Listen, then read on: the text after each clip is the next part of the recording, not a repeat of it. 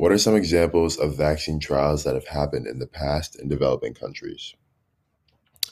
Um, so, Africa and Asia are the most common places for vaccine trials to take place because there are many infectious diseases that a vaccine needs to be created for in Africa and Asia, as well as the resources that are needed for testing are very cheap. Uh, in the past, vaccine trials are known to be quite unethical and have led to uh, a decent amount of mistrust between uh, the, the companies that are testing the vaccine on the on people and like the populations the vaccine's being tested on.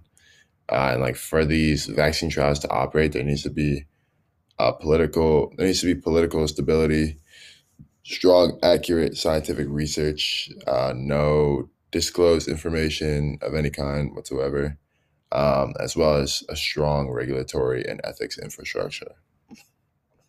Um, vaccine trials have been occurring more often due to the outbreak of new infectious diseases uh, in the recent years and decade.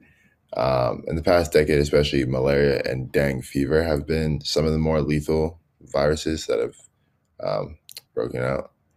And like in order for vaccine uh, clinical trials to be functional, there needs to be a strong infrastructure and there needs to be uh, regulatory, ethical, and well trained medical oversight.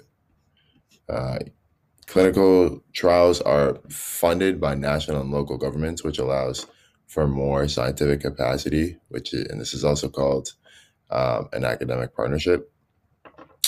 And a quote from Human Vaccines and Immunotherapeutics reads An example of a product development partnership included non governmental actors a large multinational pharmaceutical company, uh, which in this case is GSK, GSK um, governments and academic institutions with support from the Bill and Melinda Gates Foundation that came together to conduct trials of RTS S. mosquirix, which is GSK's malaria vaccine candidate.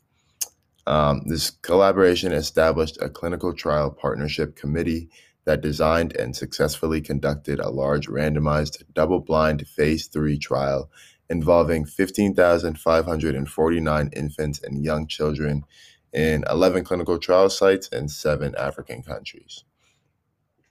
And then on the more recent side, uh, during COVID, the US, China, and the UK were testing the vaccine on local volunteers, but um, they also have vaccine trials taking place in Africa because it's a lot cheaper to facilitate uh, in Africa. And then another trial is that in 1997, Public Citizens Health Research Group publicized some unethical trials that were uh, testing m- methods for preventing the spread of HIV from pregnant women to their babies before giving birth.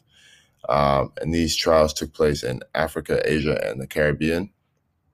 And the reason this trial was unethical is because some of the women were given uh, placebos and treatments that were known to be ineffective, while others were given the actual treatment. And then a similar study took place in India around 20 years later for the disease called uh, rotavirus. Um, and like once again, there was a mass availability of two um, vaccines that were proven to be highly effective. Um, and still, 2,000 children were given placebo injections of salt water instead of the vaccine. And this trial was another uh, academic partnership that was also funded by the Bill and Melinda Gates Foundation. Uh, the quote reads Bill and Melinda Gates Foundation and the National Institutes of Health enrolled approximately 6,800 infants between March 11th of 2011 and November 5th of 2012 in rural and urban areas of the country. The experimental vaccine was given by injection in three doses at six to seven weeks 10 weeks or older, and 14, 14 weeks or older.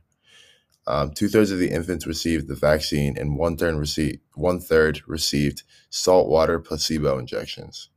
Um, so this trial is definitely unethical for two reasons. One, it's illegal because uh, when people like volunteer for vaccine trials, they are required to receive the vaccine at the end of the process. So the fact that one third of the participants uh, these children uh, aren't receiving the vaccine is illegal. And reason number two is that the patients are being lied to and manipulated. Um, and then the final trial uh, that I looked at was the Trovan trial, which took place in 1996 in Nigeria. And this one was probably the most unethical. Um, it was when Pfizer conducted vaccine trials on children without informed parents' uh, consent or parents' informed consent. Sorry, um, due to men- due to a meningitis outbreak, and this resulted in 11 of the kids dying, and more were left paralyzed and with brain damage. And due to this, Pfizer had to pay $175,000 to each family of a child who died during the trials. Um, and this seems to be a, a reoccurring problem with vaccine trials in developing countries. Um, like since the the resources are cheaper and the rules aren't as established around vaccine testing, the trials tend to be unethical and lead to um, very tragic outcomes and drastic outcomes. Um, so pretty much overall, like the vaccine trials, obviously the vaccine trials do need to exist because in order to mass produce a vaccine, it needs to be tested first. But in the future, we need to pay, we definitely need to pay a lot more attention to uh, appropriate medical oversight. That's very, it's a huge, it's very key uh, in order to make this work. Um, as well as making sure the patients and their families are fully informed about the trial and how it works, and that nothing unethical happens.